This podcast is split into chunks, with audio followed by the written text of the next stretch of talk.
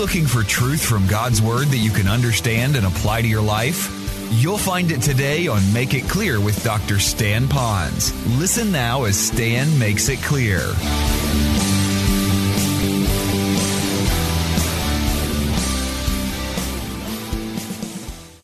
If you have your Bibles, I'd like you to open them up to John chapter 6. I've selected the theme, Becoming a Leader Like Jesus, probably because it was laid much on my heart. There are a lot of times we'll study the life of Christ and see him as the Messiah or the Lord or a teacher or a servant. But I'm surprised how few messages are out there on looking at the life of Christ and seeing how he is an influencer, a leader of other people. Now, you can go into his life and you can read his teachings, and that would be the substance, and that would be doctrine and the principles by which we live. But if you followed him around and you watched how he worked the crowd and how he worked the people that were with him, you're going to see the consummate leader of all leaders because he is Lord leader. And so what we're doing is we're not only looking at what Jesus Christ said as far as a principle, but we're looking at what he was saying, when he was saying, how he was saying it, and to whom he was saying it as a leader. Now, some of you out there might be saying, but I'm not the chairman of this, and I'm not the boss of that, and I'm not in a managerial position. Anytime you come around other people, you then will influence them. So you can be a leader just by your lifestyle. And that's why we say that being a leader, you can be a good leader or a mediocre leader or a poor leader. It depends on how purposely you live your life. And now, here in our fellowship, we're learning to live our life in a way that will bring glory and honor to the Lord. And to do that, it's to come alongside other people and to add value to their lives. So you're becoming a leader, whether you have a formal title or not. So you become an influencer. Well, we're going to go through the story that I title The Loaves on Leadership. I think most of you have been around the Bible long enough to know the stories where Jesus Christ took the loaves and the fishes and he multiplied them. And we refer to that as the feeding of the 5,000. So you know that story. But we're going to pick it apart from a little bit different perspective because I want to show you what he was doing around his disciples to teach them leadership principles because of the places that you might be as well. So while we study this, it's not just the wow factor of feeding 5,000 people. And by the way, it is a big wow factor. When was the last time you saw someone take five loaves and two fishes and feed 5,000 people? It just doesn't happen. But as important as that is, there's tremendous leadership lessons that are in all of this, and that's what we want to glean from them. In fact, there's so many of them, it would take me many weeks just on this one miracle that Jesus did to learn all the leadership lessons. But I could extrapolate three that I believe can impact your life today. I prayed through this, and I have so much confidence in the sovereignty of God that He brought you here because He knows you need what you're going to hear today because of something that you're going through right now. Now, when you read through the story, it's going to talk about how that Jesus fed 5,000 men. Now, I don't believe this was the very first Promise Keepers event where there was only men at this, all right? I believe that there was probably ladies there. And if we could throw in a few kids, and of course the Jewish families were really knowing to have many children, so maybe we could go 5,000, wives, another 5,000, throw in another keiki, another 5,000, so we're at 5, 10, 15. Some commentators say that you wouldn't be too off base if you're looking at Jesus Christ taking five loaves, two fishes, and feeding 20,000 people. Well, I know this. I maybe can't come up with the exact number of 20,000, but I can die on the hill to say there were at least 5,000 men that were present. And that in itself would still make it a humongous mission um, uh, um, principle, miracle. Now, I want to take you back to that time because this is not a story, it's not a parable, it's something that really happened. There were 5,000 living and breathing, rough and tough, hard to diaper guys out there that were now listening to Christ, and there were 12 others that were following Christ, watching what was going on throughout, throughout this particular event. Now, while he was doing this, you have to understand that Jesus was a visionary. He's speaking all day. At the end of the day now, he knows that the people are getting hungry and he's got to feed all of them. But I can only imagine what the little uh, conversations were with the disciples that were nearby. They're probably looking at their, um, I don't know if they had a sundial watch or what, like the Flintstones, but whatever watch they might have had, they might have been thinking, you know, Jesus is really talking a long time. Kind of like the pastor. He's talking a long time and it's going late in the day. And, and these folks here, I didn't see anybody bring a lunchbox. There's no golden arches out there, and I don't see a Starbucks on the corner. What are these guys going to eat out there? What's going to happen? Have you ever worked for a visionary? Guys that sometimes can see way into the distance and they see what they want to get across. And here we are, Jesus teaching great truths to these people. And yet, sometimes visionaries often uh, forget the details because they want to get to the bigger picture and they forget about those little needs that people have. Well, you know right away that Jesus never forgot about those little needs. I am firmly convinced that Jesus Christ knew that 5,000 plus people would come. He knew how long he would speak. He knew they would come without food. And he was setting them all up for something big that was going to happen so 12 guys would get a leadership principle to see what they're going to be able to face and know that Jesus Christ is going to be there with them. So maybe you face the same thing. How are you going to figure out all these details? Well, if you follow a visionary like that, I want you to know that God is still on the throne and God will still take care of the details in His time. So, this is a tremendous lesson on more than just feeding 5,000 people plus. So, we're going to look at three lessons. I'm going to use a little object lesson so that when you see these, you might remember this message. The first one is the lesson of the yardstick. And so I went into my closet and I have this yardstick. And this yardstick is so old, it's coming from Atlas Building Materials, Home Improvement Center. All right, maybe you remember that. I wasn't even on the island. Maybe I wasn't even born then. I don't know. But I have a yardstick here.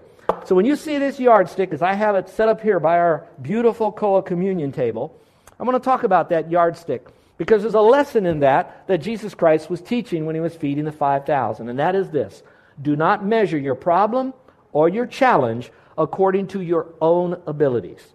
Now, think about that for a moment. Usually, when we're facing a challenge or a particular problem, we look at that and it can become very overwhelming. And the first thing we do is we say, The problem is way over here. We're way over here. We look at ourselves and we say, There's no way I can meet that challenge head on. It's so far in the distance. It's so big, and I'm so in, uh, insecure, insignificant, inadequate to do that. And so, what do we do? We do the exact same thing these guys did. They panicked over this event. And that's what was happening at that time. And what Jesus wants to now teach us is like that yardstick. You go from here to there, and that great distance right there, the Lord is going to try to bring together and to show us how that He's very much a part of this. So they panicked. If you will, look at John chapter 6, verse 7, and here's what you read. Philip replied, and it said, It would take a small fortune to feed all these people. Now think about it yourself. Maybe you have a problem that you're looking at. Maybe that you need a car. Maybe some of you need a larger home. Maybe there's an issue you're going through right now and you're thinking, it's going to take a fortune to get there, to get this, to have that done. I'm thinking about some of you that got kids that are going to college and you're hoping that they'll get a scholarship. They'll have enough money to sustain them while they're in university. And you're thinking, that's such a big problem. And it is. And we're going to learn more about that in a moment. But I want you to know you don't need to panic. You might have the same response in your heart like Philip did. I take a fortune to feed these things. But here's something you need to keep in mind, and that is this. No matter what your challenge or how big your problem is, Jesus delights in impossibilities. Somewhere in your margin, you want to write that down. Jesus delights in impossibilities. He delights in those problems. First of all, the problems that you have, and I'm not talking so much about the ones you bring on yourself because of wrong choices that you made, but different issues that you might have. I want you to know he delights in them because it's in those situations that he can show himself strong and it can be drawn, drawing you and me closer to him when those problems really occur. So it doesn't have to be something. As I look through scripture in the life of Christ, these impossible situations, do you remember the woman who was sick for 12 years? That's an impossible situation. The Bible says doctors couldn't heal her. Another one, sick for 38 years. There was a man that was dead for four days. That's an impossible situation. And Jesus took that. Now, let me calm down here for a moment let you know you may have a loved one that's dead and you may go out to the cemetery. I can't promise you that Jesus is going to raise the body of that dead person. But if that person has trusted Christ as their Savior, that's no longer an impossible situation. That's just a timing issue. That means if you trusted Christ, they trusted Christ, you are going to get together in the future. But whatever your problem is, the Lord said, I'm doing these things to show you there is no problem too big that I can't resolve. Stay with me. Out of all the problems that there were, the greatest problem was the sin of the world from the beginning of time. That's a big problem. And no man can do anything about that sin issue. And Jesus says, I can take care of that for you too. Now, we're going to talk about that in a moment. So he delights in impossible situations. Now, why does he do that? Why does he delight in those things? I believe because he's going to test you. Now, your possible situation could be with your family, it could be with a personal life issue, it could be something on your job, business, some of you kids at school, a situation maybe some of you as a leader that you're having to confront a staff person, or maybe someone who's above you. And so it looks like an impossible situation. The Lord is allowing that impossible situation to come into your life just like He did with Philip. He did it so He could test him. Go back to the beginning of that verse, and let me read it to you in verses 5 and 6, and here's what you read. It says, Jesus soon saw a great crowd of people climbing the hill looking for him. Turning to Philip, he asked, Philip, Where can we buy bread and feed all these people? Then he says this He was testing Philip, for he, the Lord, already knew what he was going to do. Take your pen and circle the word testing. So, again, when the Lord puts a situation in front of you that's an impossible situation only He could resolve, it's not about Him, it's about us. In this sense, He's testing us. Now, some of you, when you hear the word test, you go into a panic mode because you think test is something that you pass or fail. Now, I'm going to tell you something. The Lord doesn't put a test in our life so He will grade us. Because if He did that, we'd all fail. He puts a test in our life so it would grow us. So He didn't put the test in our life to grade us, He put the test in our life so that we would grow. So the question now is what test are you going through right now? Finances, fitness, family, friends, foes, whatever it might be. And He's testing you right now. Today is your carpe diem opportunity to seize the moment from this passage right here. So He provides us with a test. Well, how does He do that? If you will, look at your outline, and you're going to follow three things here. First of all, He puts an impossible situation in front of us to stretch our undeveloped faith. In other words, when you go through this situation, you go into the Word and you see how do I biblically respond to this? What am I going to grow out of this thing? What am I going to learn out of this thing? And we are now learning to stretch our faith. We're going to grow. Let me ask you a personal question. Can I do that for a moment? I'm looking at a crowd of many seasoned, mature Christians. Can you go down memory lane and can you remember an impossible situation that there's nothing that you humanly could do to resolve that impossible situation? But then somehow God stepped in in His way, miraculously. He resolved that issue. And now you look back and your faith is stronger because now you know what He did for you in the past. You know that He can do that in the present. If you see that as a sense of your own faith growing, would you say, Amen? Amen? All right, now that was loud, and I appreciate that. Now I want you to build on that. Amen. I don't know what you're facing in the future. But you can use the lesson you learned about your faith stretching experience to get you to that future issue that you're going to have. And I believe in God's timing, done God's way for God's glory, your faith is going to grow. And all that's doing is expanding your ability to influence or lead other people. Your leadership skills are growing because of that. So look at this as a way to say, Thank you, Lord, for this faith stretching experience. The second is this God also puts an incredible situation in front of us that's so impossible we can't resolve it to strengthen our eternal hope. Sometimes when we go through a problem, and after we've wrestled with it for a while, we finally step back from that problem when we come up for air and we finally realize, you know what? Even if we can't resolve this problem, that's okay. We will live through it. And even if it's so bad that it might take our life because it's a health issue, it doesn't really matter because as a believer, I still have heaven to go through, go to. And that's the glory of it all. So sometimes the problem is to let you know that there still is going to be a better life later on, the hope that's there. Now, if you don't mind, I know this is a timed message, but I want to say this. We're talking a lot about Resurrection Sunday here. We, we call it Easter Resurrection Sunday. We talked about where we're going to meet, what time we're going to meet, how we're going to feed people, all of that stuff. And so it's all kind of wrapped around events and details, which is important because if you don't have that, I mean, it's like not having a target and throwing a dart at it.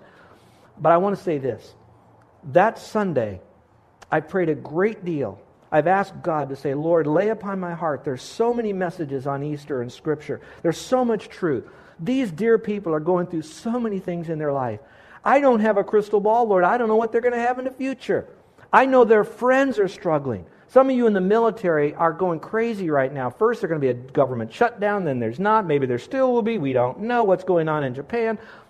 I want to give a message called Hope at Easter. If you know anyone that right now is fragile, emotionally, spiritually, relationally, I want them to know that there really is hope at Easter. And this is the easiest time to bring someone to church to hear that message. So, whatever struggle you're going through, it too is going to help you strengthen your hope. And then, number three, God puts us into a possible situation to show his incredible love to us. Now, I know it's really hard because when you're going through this problem, the real question is, is does God really love me? And remember, Satan is the dirty bird out there, and he's the one that's kind of whispering, saying, God has abandoned you. You're in this by yourself now. If he really loved you, you wouldn't have had to have this problem. It could have been solved. If God is really that sovereign, you wouldn't have been there where you are now. And Satan is whispering those things. And it's at those times that you have to rely upon the scripture that says, For whom the Lord loves, He disciplines, which doesn't mean spanks and punishes, it means He lovingly trains you. So He's stretching you. He's adding value to your life because He says there's more for you to do out there. I've got a greater future for you on earth yet. And I love you through these times. In fact, when you have that difficult situation, use it as a time to remind you of how much He really does love you. So here's what I'd like to give you as your homework assignment. You know how that sometimes you have a list that you do? I know Carol gives these to me. Most guys get these from their wives. They're called a honey-do list. How many know what a honey-do list is? All right. All right. Some of you had long honey-do lists, and I appreciate the honey-do list. I like the honey, you don't have to do that list, but I never seen one of those lists, all right? But I'm going to give you one, okay? Instead of what you can do, I want you to put a list together of what you can't do. I want you to look at your life right now and the struggles that you're facing, issues that you're dealing with, what you cannot do. I want you to put that list together. Then, what I'd like you to do is you look at that list of what you can't do. Then, what you're going to say is, Lord, I can't, but you can, therefore I will. Did you catch that? I can't, you can, therefore I will. So now, as you look at this yardstick right here, and you see, I'm here, this challenge is way out here. I could never meet the challenge, and it may not be a problem. Some of you might be asked to serve on a committee. Some of you might have a great promotion waiting for you right now, and you're going to turn it down. You don't want to stretch yourself because you see it's so far out there, you can't do it.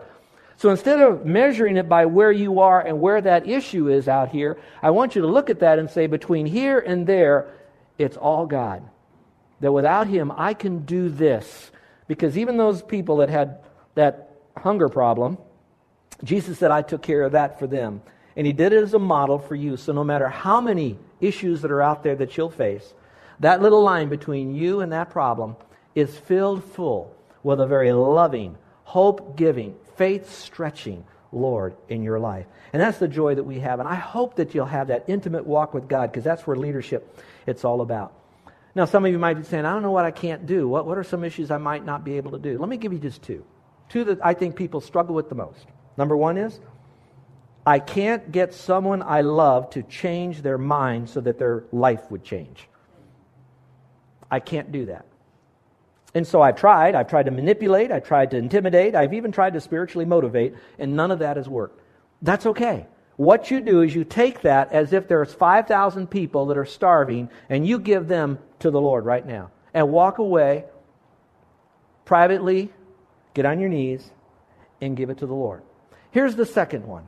The second area is not so much maybe a relational issue, but it could be this. Some of you are struggling with your past and you look over issues in your past, decisions that you made with the best of intentions, you know, no guilt trip there, but at the same time, now that you have more knowledge and more walk with God, you see, I blew it. I should have done that, not that, blah, blah, blah, blah, blah. So here it is. You cannot rewrite your past. And so some of you, because you look at your past and you feel like I cannot rewrite it, so that means my future is likely to have the same problems in it as my past, and so now you get paralyzed and you don't grow. In a sense, you will spiritually starve to death. You won't lose your salvation, but you'll spiritually starve to death because the Lord says, That's okay. I can take your future, make it great. I can restore unto you the years that the locusts have eaten. Yeah, there's certain things you might not be able to do, but that doesn't mean there are not a thousand other doors that I can have you walk through, that you are more than usable now because of that. So you go back to that and you celebrate it. So just remember that the Lord really loves you. And I'd like to speak to a special group of people that are here. And you'll know who you are. It's those of you that when you face a problem, you try to resolve that problem and get to the solution of that problem logically. Now, it's okay to think it through and try to plan it all out, make sure all the dots are connected and everything, you know, adds up. But I have to tell you that sometimes faith is not going to allow you to always have all the dots connected before you walk and get out of the boat. Those of you that don't follow logic and you watch God take care of you, say amen. All right, so use the logic. I love this little story. I just read it this last week. I thought this is good for this. A teacher had a group of engineering students, and the teacher gave them an assignment. He said, I want you to take a three pound roast and figure out how long it's going to cook so that you can have the center of that heated long enough so you could eat that roast. So these engineering students, as in, I'm not saying anything against you engineers. Okay, just relax. You're on my team. Glad you build buildings and bridges and all that. So they get back. so one guy, he does all of his scientific computations. He tries to figure out through physics the, the, the, the, the, the, I don't know, the consistency of the, of the meat. Another one decides to get a thermometer. He goes ahead and gets an oven. He buys a certain cut of meat, and now he puts it all together, trying to. And all the guys are doing it differently. Then one kid decided he's just going to pick up the phone. So he picked up the phone and he called his mom and said, "How do you cook a roast?" And so mom said, "Do do do do," and it was all done in a matter of moments. Now I'm saying all that to say this: it's, it is good to go through all the facts and the figures at times, but sometimes it just comes down to, Lord, even if I make the wrong decision, I've done everything I could. I've asked all the advice from everybody. I've gone to the book. I've gone to my counselors. But Lord, I'm going to step out on faith. And even then, your grace, your mercy, because that's who you are. And I know you, Lord, those of you that have an intimate walk with God, you will still help me. And I'm going to tell you, the Lord sits back and he smiles. He likes those times that there's an abandonment of faith totally in him. And I just want to encourage you with it. So don't fret, and worry.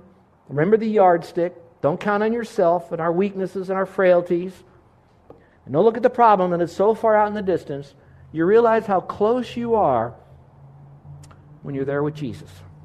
Let's go to the second lesson. I call this the lesson of the scales.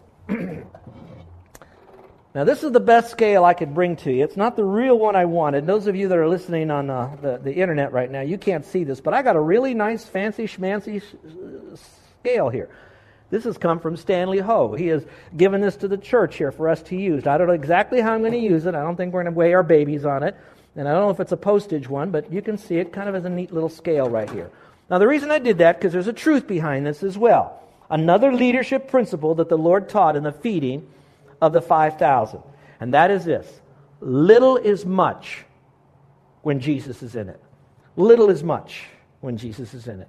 Just remember, in the hands of the Lord, whatever you have, you take that little bit, whatever you have, and with a spirit of faith and trust and perhaps a good, healthy dose of awe in God, He's going to take that and He's going to make it work no matter what you're going through right now.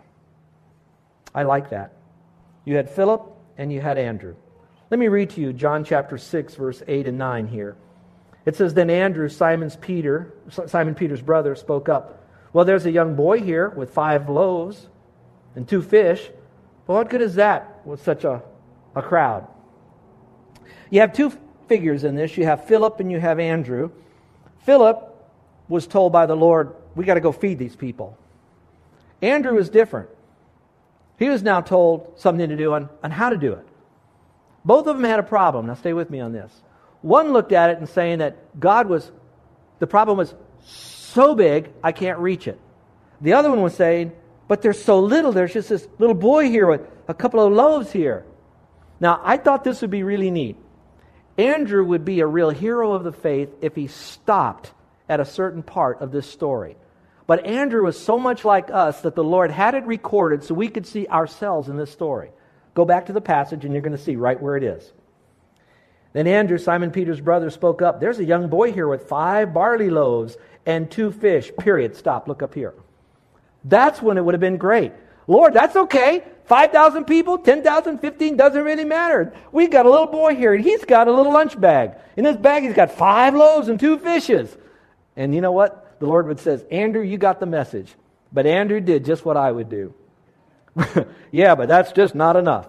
I don't know why I struggle with my cup being half empty. Some of you think that man, pastor's a visionary guy. He's got so much faith. He's always looking ahead. I want you to know my wife is the one that has the gift of faith. I have the gift of worry. And maybe that's why we both go together. Now, I know the antidote. I preach it all the time. You want to have more faith, get in the Word. Faith comes by hearing. So that might be indicative of my time with God and Carol's time with God. I don't know. But I do know this the answer is in intimate time with the Lord in His Word. And that's what they did at this particular time. And I like that story about Andrew because I kind of see myself in that as well.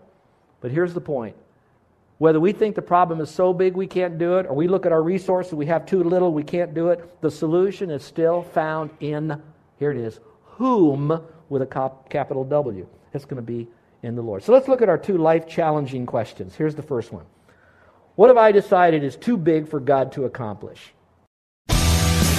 You're listening to Make It Clear with the teaching of Dr. Stan Ponz, founder of Make It Clear Ministries. Make It Clear is dedicated to taking the Word of God with clarity into every person's world. It is the support of listeners like you who make the ministry of Make It Clear possible.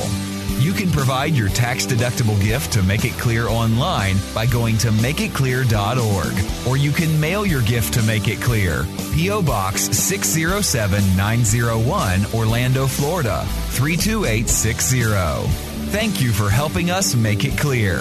If you would like to have Dr. Ponz speak at your church or event, please send us an email at tellmemore at makeitclear.org. Thank you, and remember to make it clear.